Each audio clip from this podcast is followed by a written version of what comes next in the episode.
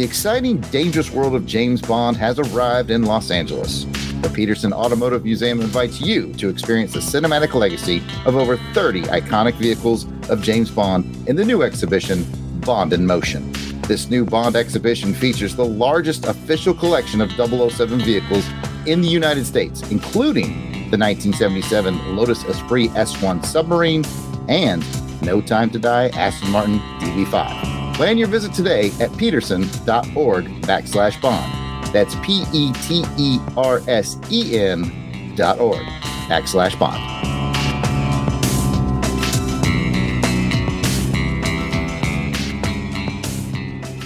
You're listening to Rogue Agents, episode 18, featuring Ian Fleming short story From a View to a Kill.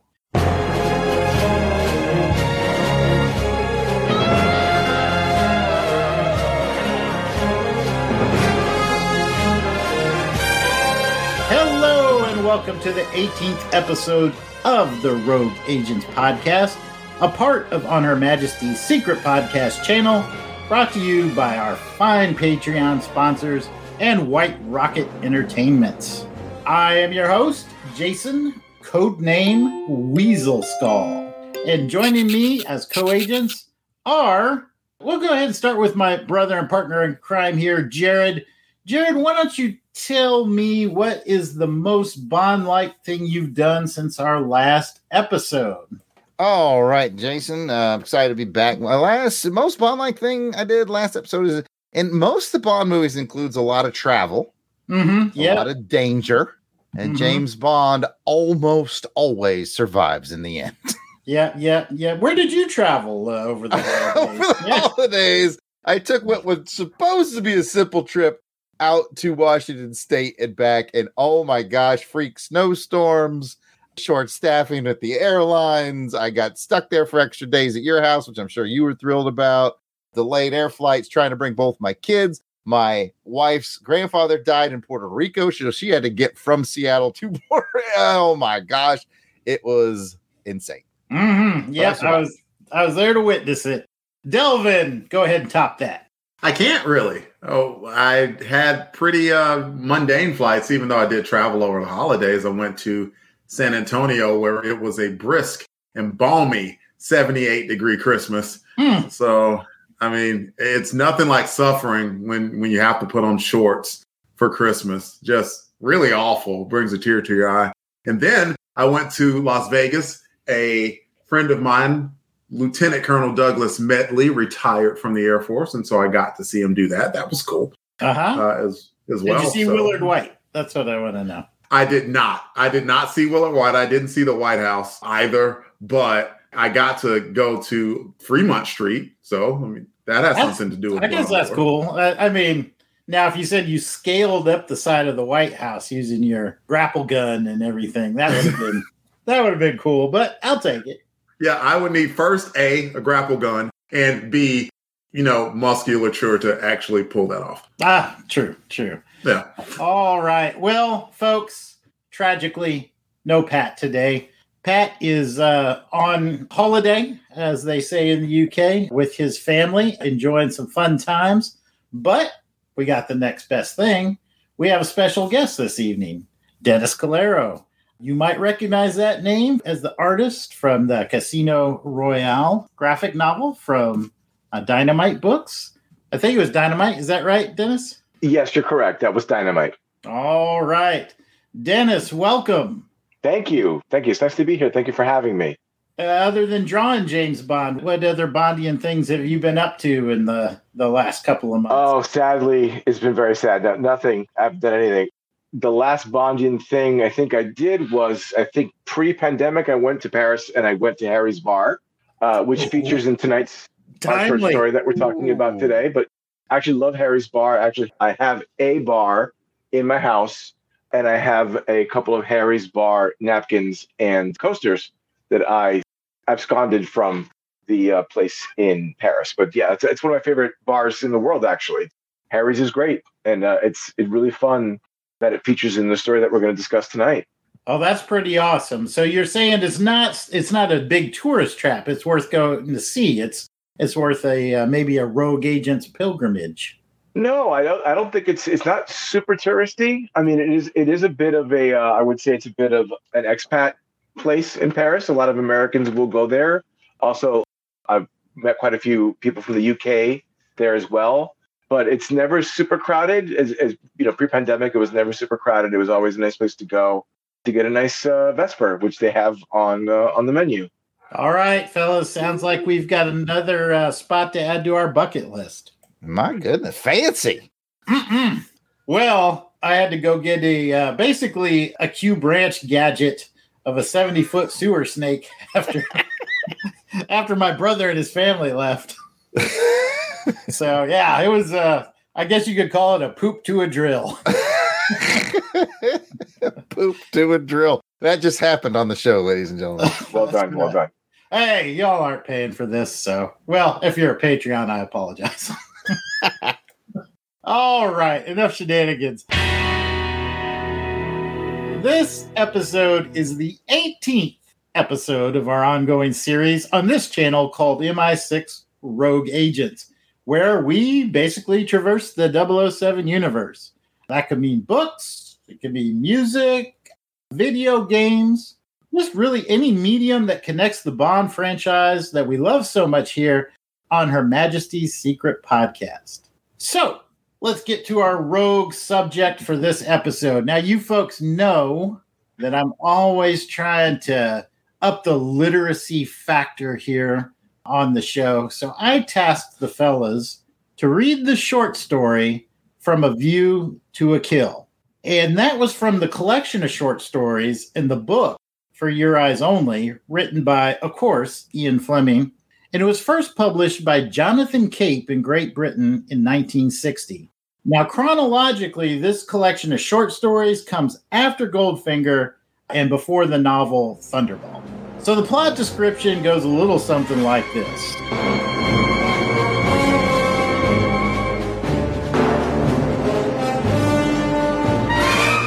When a British courier is killed on a lonely stretch of road just outside of Paris, James Bond is sent to investigate. With only his wits and his intrepid assistant Mary Ann Russell to help him, 007 mulls over the clues in this nearly hopeless case. His dogged determination, along with his finely honed instincts, however, lead him to a wooded field in a deadly secret. A trio of Russian agents have established a secret bunker with the intent to continue ambushing Britain's motorcycle couriers and stealing their secrets. Having discovered their secret, Bond decides to turn the tables. Using himself as bait, 007 lures the motorcycle mounted assassin into a deadly high speed duel. In the thrilling climax, Bond and his allies take down the dastardly spies, and 007 proves once again that nobody does it better. So I'm going to go around the room and check it out and see if this is a first read or a reread for the team. Dennis, is this your first go at From a View to a Kill, or have you read this before? No, it is not. I've read every word that Ian Fleming has written a number of times, even before I was approached to do the graphic novel. In fact, I think I reread it today, and I think that this may be my second favorite James Bond writing of any sort, whether novel or short story, whatever. Only beaten out maybe very slightly by The Living Daylights, which I just think is a perfect story. But I love the story and I love I love the language in this story. Fleming's use of symbology in this particular story is great. I love how he describes the teeth of one of the riders.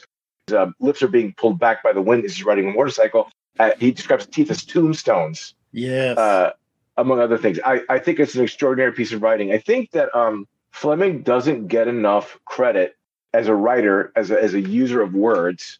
I also want to believe that Fleming may have been a closet feminist. For all of Bond's chauvinistic references to women, the woman in this story saves Bond's ass.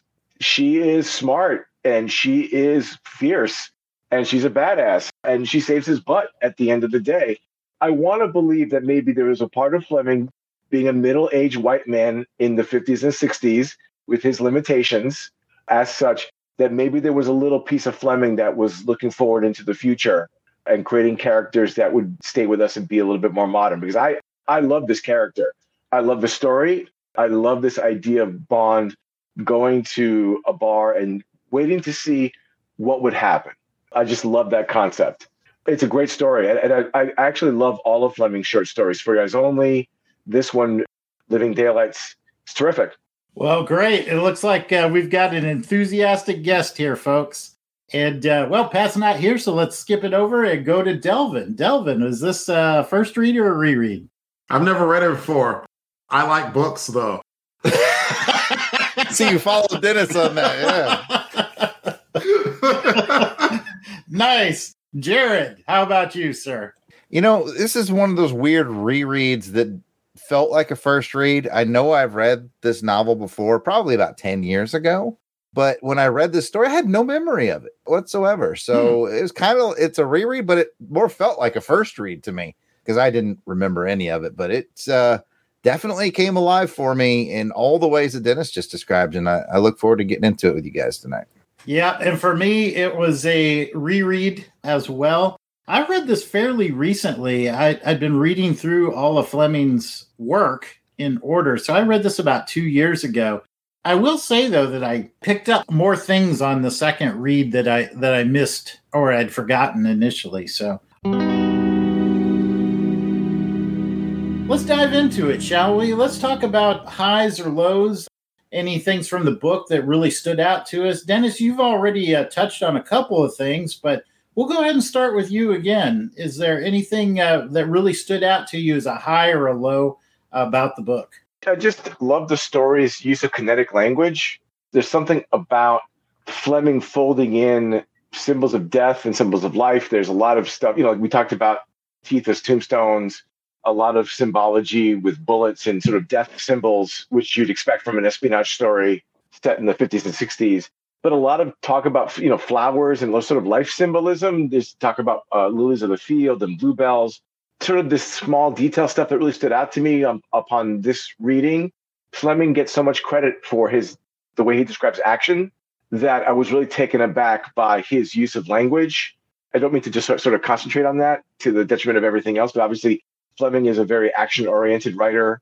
The other thing that struck me is I'm particularly taken when Fleming talks about Bond and his fragility as a human being. Like mm, he's, yeah. you know, about his fear, about his depression, his willingness to put his life on the line and not, and I love the films. I mean, we all do. But to have this person presented as not this super macho, invincible symbol, but as someone that's very fragile and is aware of their own mortality, to me is very, we often separate Fleming on one end of the pendulum and John Le Carre on the other. But I'm always surprised how, how often their writing is very similar and their storytelling is very similar. Bond strikes me in, in this story, particularly, is incredibly human. And I like that Bond. I think it's my preferred Bond, frankly, rather than the sort of invincible movie action hero. Well, when the story starts off, we even find him having failed a recent mission. He's in right. Paris after failing in a mission, which is kind of an interesting juxtaposition to how we're used to seeing Bond. Right. And worried about what his boss is going to say, which is, right. you know, again, very, very human and very, you know, very, uh, what's the word I'm looking for? You know, I can associate with that, you know, very closely. You know, we all can. Relatable. Relatable. Yes. Thank you. Yep. That's the word. Delvin, what about you? Uh, high or low from the book? I still do like reading. I just want. How was the audiobook, Delvin? just keep having me follow the person with the rich bond history, and I have the least. It's okay. I, I will swim in these. Well, it's, it's, a, it's, a, different point of view. I, by the way, I also listened to the audiobook. no, I I re- no, I read the book, and I'll say this much about Ian Fleming. If nothing else, you're going to get a picture of what the scene is in whatever scene that he's talking about.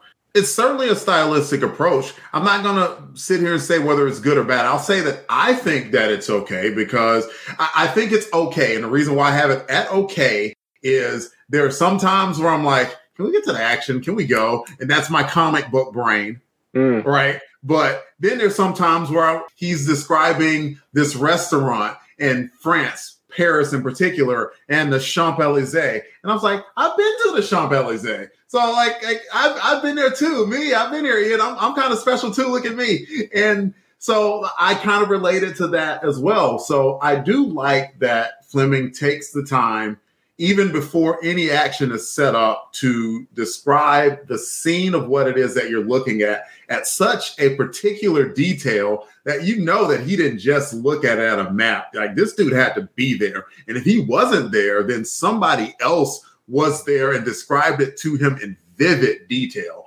And that's that's cool. That is dedication to the craft enough to be able to recount that scene like he did. So that was cool. That's a very interesting insight.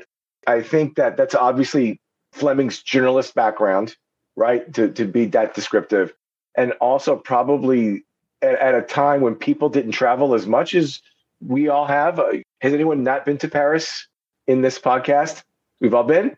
Oh man, That's, see, I mean, the idea that he was writing a travel log for people, you know, that hadn't mm-hmm been able to to have the depth and the breadth of his experience traveling.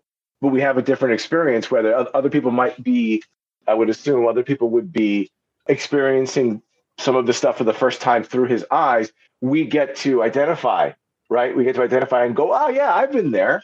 I've been on down that street. I've been in that bar. I've been in that restaurant, which is a, a different and I think just as interesting experience. This is the third short story I've brought to the fellas uh, that Ian Fleming uh, has written on James Bond. We also went over uh, Risico and For Your Eyes Only. And in both of those instances, as I recall, the settings were based on places that Fleming actually visited at some point in time. The beach in uh, Risico was a place that actually existed that he visited. The cabin in the woods in For Your Eyes Only was based off of a friend's cabin Hmm. And so he, this he really struck me as a cat that's going about the world and just like this would be a good setting for a story, you know. All right, picking it up here, Jared. We haven't heard from you yet. High or a low? I'll go with a high, and but before I do that, just kind of a, a little reminder. I think I've mentioned this on a show of the past, but uh, in the 40s, I want to say the 1940s, Ian Fleming's brother wrote travel logs, and he was kind of famous as a travel as a travel writer. Oh, I wasn't so, aware of that. Yeah, it's weird. I learned that in like the 40s, his brother was actually more of a famous writer than he was, and it was travel travel logs. So I think he probably absorbed a lot of that flair and flavor for describing travel from his brother. So I always thought that was interesting. I learned that on one of those documentaries that they made on TV about Fleming, you know, the man behind the book. Anyway, well, uh, teaser, his brother had an influence on this story, which I'll get into later on in the show. Didn't know that. My high for this uh, round one of our discussion is going to be fairly specific. I really like the scene with Colonel Schreiber at SHAPE headquarters. Uh, relatable is the word that Dennis and Jason brought up earlier. It's very relatable to be kind of the new guy right to this team. The Colonel Schreiber doesn't want him there but he's trying to like put that wrapper around it, like, eh, okay. And I think we've all been that guy. We've been the guy who someone new joined your team. You're like, I don't want this new guy. And then on the other end of it, Bond's like, I don't necessarily want to be here either. I was just I was just told to be here and to do my job. And it's it's fun to watch them do that sort of standoffish trying to be nice to each other. very British, wasn't it? it was very British. I, I, was gonna say I was worried Alan was gonna listen to this episode. they were just trying to be very nice to each other when they clearly Yeah. Alan does it to us, Jared. Oh, that's a good point. when it's clearly they didn't uh, and I just I just like how that scene was written. I really enjoyed reading that scene on on how Fleming balanced that and how they each, you know, try to be nice, but dip their little word selection sort of jabs in there. You know, well, did you look at this? Well, of course we looked at this. And you know. it's it's interesting. Have you guys seen a film called The Ipcress Files? Yes. I think this I that idea that espionage is largely, you know, a job and you fill out a lot of paperwork and you deal with unpleasant people and that kind of stuff. And and uh, and, and that stuff creeps up in the Bond uh, writings a lot more than I think most people would expect based on just watching the films. And I'm not saying that that's the most cinematic approach in the world, but I, I you know, in, terms of the written word, I find that stuff really interesting, and and I find that approach really compelling. The idea that's like, yeah, it's a job, like it's it's a job. You get paid. You worry about your pension. You worry about your retirement. Bond gets depressed.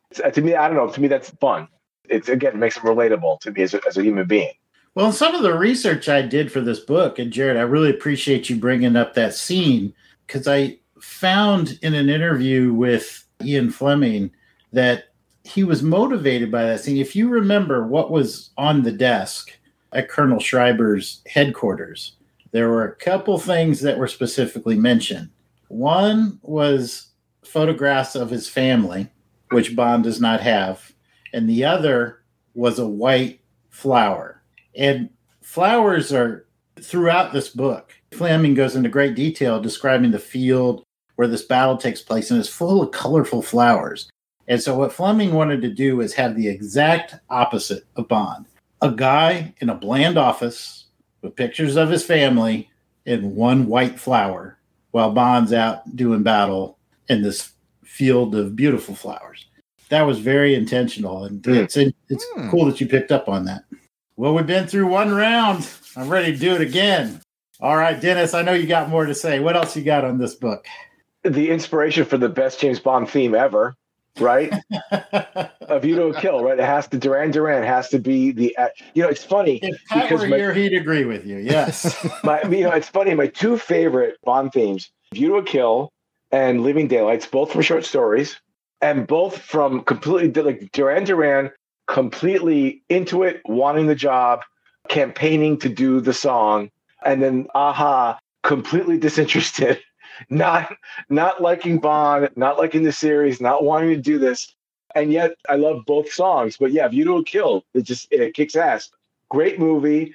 Interesting how it has absolutely nothing to do with this story at all. Paris, well, Paris was, was the only that's right. Paris was the only connection I can see.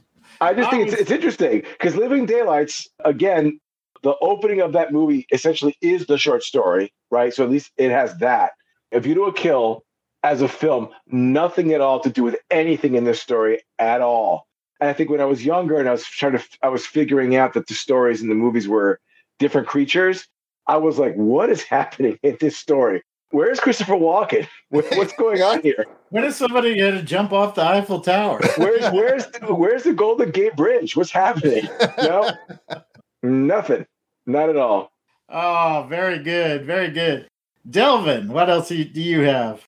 I'll piggyback off of that. At least you would have thought that they could have used this short story kind of as the basis of a film. I mean, you could come up with a worse film plot point than British secret agents or British agents are getting picked off and no one knows why. It seems like, you know, that they're just getting picked off and there's absolutely no way to figure out how this is happening and Bond is put in this situation. And it kind of makes sense to the title of the movie, A View to a Kill. I understand that now reading the short story. It just kind of seemed like a very clunky way to put the word kill in when I heard the title of the Bond movie.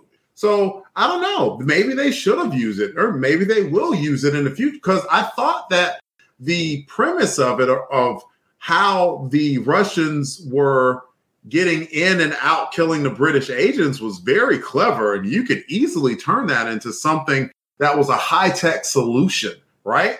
And I was like, dang, this is cool. And then the way that they very meticulously picked up the motorcycle and everything so that the tracks would not be left when they were going into, you know, the arbor, or the alcove, or whatever the heck they were going into. All of that was pretty dang cool and could be used for a movie. So maybe they will use it one day, but it would have been cool had they used it in A View to a Kill, uh, the actual movie.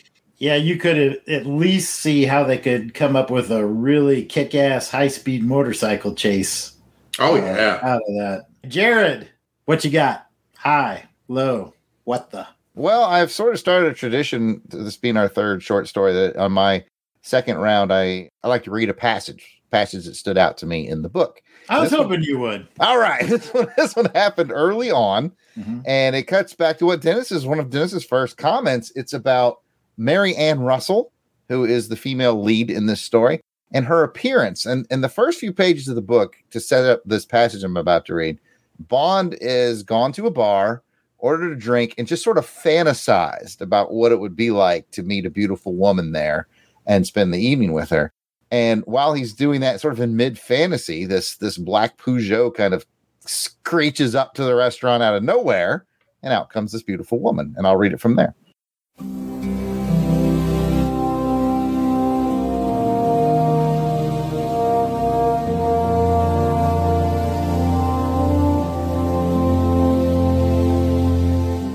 Bond watched her narrowly as she reached the edge of the tables and came up the aisle.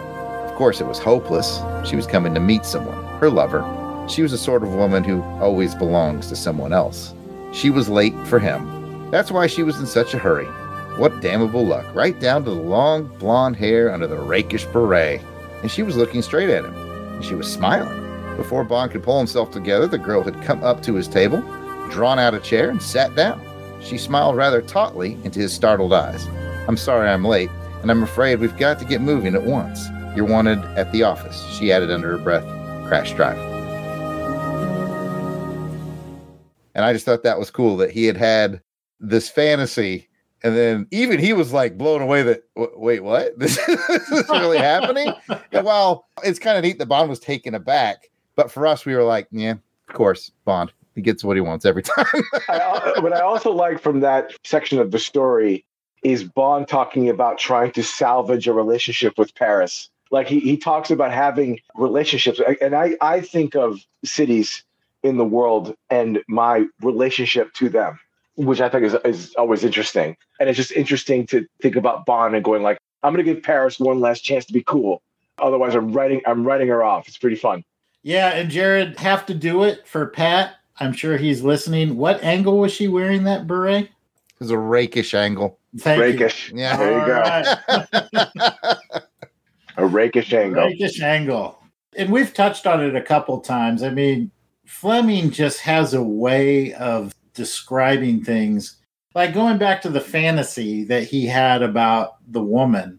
He starts the fantasy like, I'll find this woman that'll look attractive. And then he describes all her faults. It's a fantasy woman that he's completely making up in his mind, but he talks about the coarseness of her hair, the garlic on her breath, being able to see the highlights.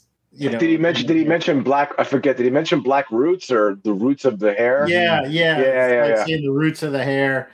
So yeah, agree hundred percent, Jared. I, there are just some places in here where his descriptions are masterful. I got four fun facts for you. So, fun fact number one the plot of this story was originally intended to be the backstory of Hugo Drax, Fleming's villain in his novel Moonraker.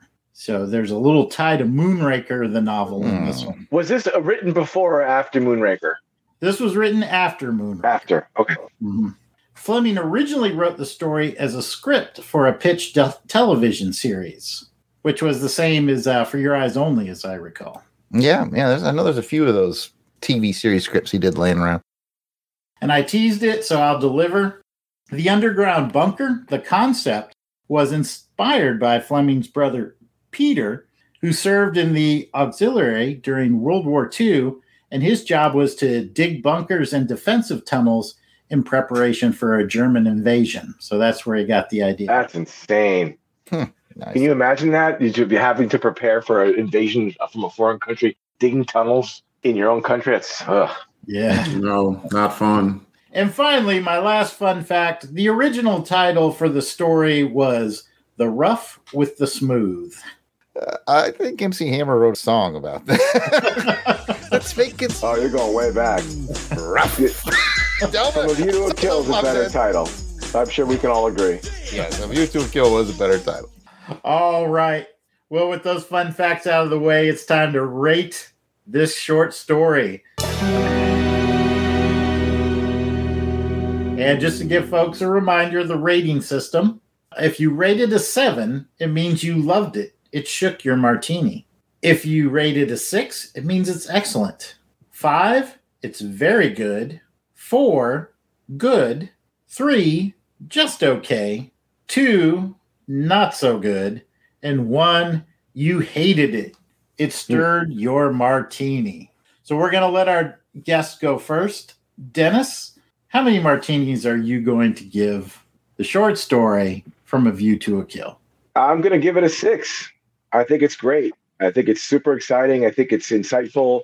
I think it gives us an insight into Bond that we don't always get. I love the descriptions. I love the language. I think it's terrific. Probably my second favorite piece of 007 writing by Fleming ever. Fantastic. Jared, where are you standing? How many martinis? I like it a lot too. Uh, maybe not quite as taken as Dennis, but I do like quite a bit. So I'm going to go five. Good five martinis. I'm not driving home from this episode. I'll tell you that for nothing. uh, but no, it was a fun read, a brisk read, an easy read, quick one two punch. Yeah, I'd definitely recommend it to anybody that wants to dip a toe into Fleming, you know, especially if you've just watched the movies and you think, I might want to dip a toe into Fleming, man, pick up any one of these short stories and go. Yeah, that's a good point. They're all pretty good. All right, Delvin, we've got a six from the guest. We've got a five from Jared. Where are you landing? Five and a half. Thanks. See you later. Bye. Jared. What What- the hell are Explain you to trying Delvin the rules. What? No. No. Halvesies? Get the hell out of here. Fine. I, I I will go holesies. I'll go with a five then. I thought it was good. I read it in one sitting, and I could tell that I was I was enjoying it from that level to where I'm looking, of course, just looking down the page count. I'm like, oh dang, I'm already through 30 pages very, very quickly. And the action is just about to ramp up and start. And that seems very similar to what Fleming has done in his other stories, to where there is that build up and setup, and then the action comes bam, bam, bam, and then resolution. That continued in that vein, and I enjoyed the other stories. I enjoyed this story. I have enjoyed all three of the ones that you brought so far, Jason, and appreciate that you've given me the time to sit down and pay attention to uh, the novel part of, of the Bond universe. So thanks, dude. Oh, great. Thanks for that, Delvin. Yeah, I think we're going to have a split decision here, folks. I'm going to join uh, Dennis and rate it a six as well. To me, as I've journeyed through all these Flemings, the really good ones seem to have some great characters. I thought Mary Ann Russell was a super character in this. I, I really liked her. It has great descriptive moments that we talked about, and then it also has great tense action. And I thought that scene at the end, that duel on the motorcycles, was top notch. So I'm going to go with a, a six. Yeah. So with that, let's pass it over to our network founder, Van Plexico, and thank all Patreon sponsors who make this show possible. Here are the folks that have joined up so far. They include Chris and Clinton Stewart, Carl Von Drunker, Christopher Burleson, Jeremiah Schumann, and Patrick Hayes and Samuel Salvatore. You guys are awesome, and, and ladies, and all you folks. Uh, I believe those are all guys. Allison Rich, Bart Lindsay, Bradley Blackman, Chris Usher, Gary Grant, aka AU fan at KSC, JJP Geese. Thanks a lot for that phonetic spelling. Logan Chilton, Matthew Flowers, Phil Amthor, Richard Stevens, Steve Trawick, Susan Trawick, Trombone Tiger, Willie Carden. He's a dark horse for the Heisman. Ann Kanjian, AU Falling Up, Ben Bloodworth, Chris Thrash, Clay Henson, Dan Thompson, Daniel Odom, David Evers, David Hegler, Emmanuel Seaman, Eric Morgan, Bobby. I need Amanda Hug and Kiss. Yep, that's one of them. George Gaston, Jacob and Robin Fleming, John Otsuki, Catherine England, Kevin Smith, Mickey B, Phil Davis, Preston Settle, Reynolds Wolf, Rich Reimer, Steve Harlan, There Goes Davis, WDE Ritchie, Wes Atkinson, William Morgan, Wilson Beard, Winston Body, Blake Heron, Boris the Tiger, who's currently behind me, Brandon Smith. Oh, I forgot. Yeah, we had to reshuffle that. Let me do it over again. Uh, Boris the Tiger, Brandon the Smith, Cato the Barner, and Chris the Hilton. Brandon, we got to get you on the the bandwagon now since you've kind of popped in between Boris and Cato. Colby Butler, Danny Flack, Darius Benton, David Simpson, Die Bama, Earl Ricks. No, seriously, Die Bama. Earl Ricks, Eric Mahan, Hugh Anderson, Josh Teal, Kevin Kenoy, Kevin Mahan. By the way, that reminds me, I've mailed out quite a few of the posters the last couple of weeks too. We did a nice business of those Auburn posters that I had printed up based on the covers of We Believe. So I'll have some of those at DragonCon at my table too. If you want to pick up these really nice posters of the uh, of basically the last 40 years of Auburn football. Uh, Kevin Mahan, Lane Middleton, Melissa Blackstone, Mike Finley, Algorithm, Papa Todd, Patrick Williams, Randall Walker, Rob Morgan, Ross, Russell Milling, Sarah Hines, Sasquatch, Shane Bailey, Shannon Butson, Snowdog. This is the year Bo Nix has improved so much under this new offense. He's focused, he's having fun. I wouldn't be surprised if Tim Pittman, Tony Perry, we taught Van how to say puggies.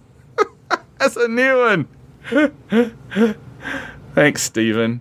Alex Wynn, Auburn Elvis, Ben Amos, Ben Rigas, Bill Miner, Charles Mooney, Chris Como, Colonel Dad, Daniel Barnett, David Smiley, Donnie Reynolds, Elizabeth Donald, Ice Cream Clone. And finally, James Taylor, Jason, the Weasel Skull Albrecht, John Stubbs, John Zavachin, Joey Miller, Joseph Iliff, JT Jarhead, Justin Bean, Kathy Bright, Kenneth Brent Rains, Mark Squire, Michael Halbrook, Mick Vijikana, Mustangs smoke Camaros every day, Paul Bankson, public land owner, Robert Drain, Russell Souther, Ruth and Darren Sutherland, Spanky, Stephen Thompson, Trevor Johnson, why am I even here? John Ringer has all the talent and carries this show. Brent Rumble, Chris, plus our one time anonymous and smart Alec donors. And that's the show. As a reminder to our audience, if you'd like to be a part of the show, you can send us your questions, comments, trivia challenges to ohmspod at outlook.com or over on our Twitter page at OHMSPod. If you'd like, you can even use the old email. And as a reminder, that's OHMSPod at Outlook.com. And You can send us an audio recording of your question or comment, and we might even play it on the show. And we would love to hear from you and make you part of the show. Also, if you're an iTunes listener, we'd greatly appreciate it if you left a review for the show. That will help raise the show's profile to attract more of the 007 family to this program. As a reward for leaving a review, we will read your entire review, as long as it's good, on an upcoming episode of MI6 Rogue Agents. As a reminder, too, we also have our new phone number. You can give us a call at 707 532 5269 and leave a voicemail there. And we actually do have a voicemail that we received back in December that I will play at this time. W6N, W6N, W6N, calling G7W. How do you hear me? Over. Hi, this is Jeff from Jeff Nerd Present, Unpacking the Power of Power Pack, and I just wanted to call to say, Pop Quizmas, hot shots! With me today are Jared, Jason, Delvin, and Pat, and I would like them to name me four, count them one, two, three, four people of the Long Box Crusade Network that I'm wishing a very Merry Pop Quizmas to. You. Merry Pop Quizmas, guys. I hope you have a really great time, and I hope that all of your holiday wishes come to you at the speed of a bullet. Huh. Speaking of bullets. Hey, Rick! Come here a minute! I got something for you!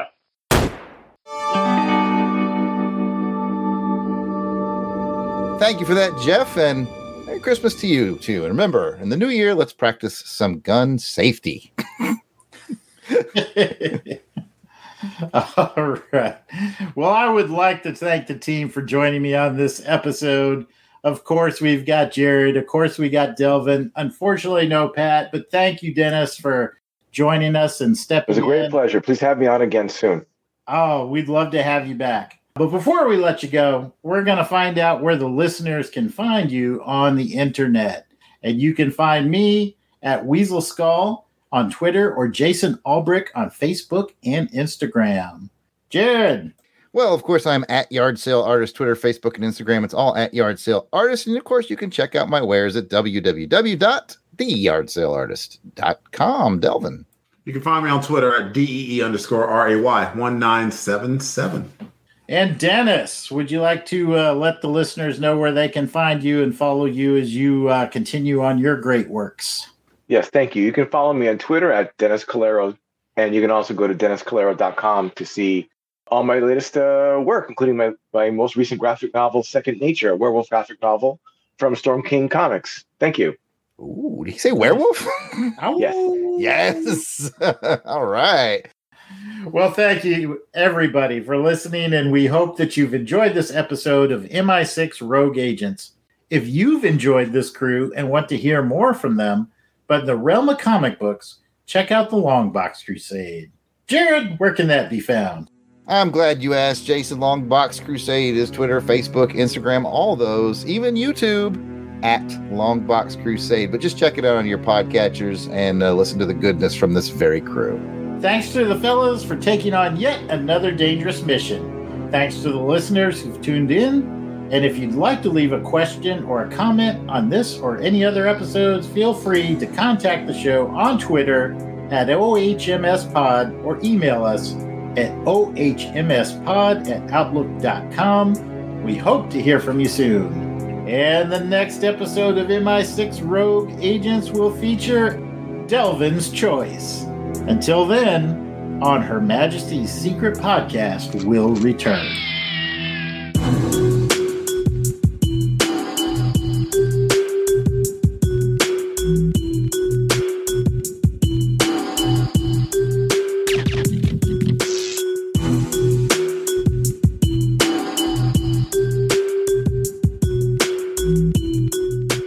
This episode features the James Bond GoldenEye 007 Trap Remix by The Whittler.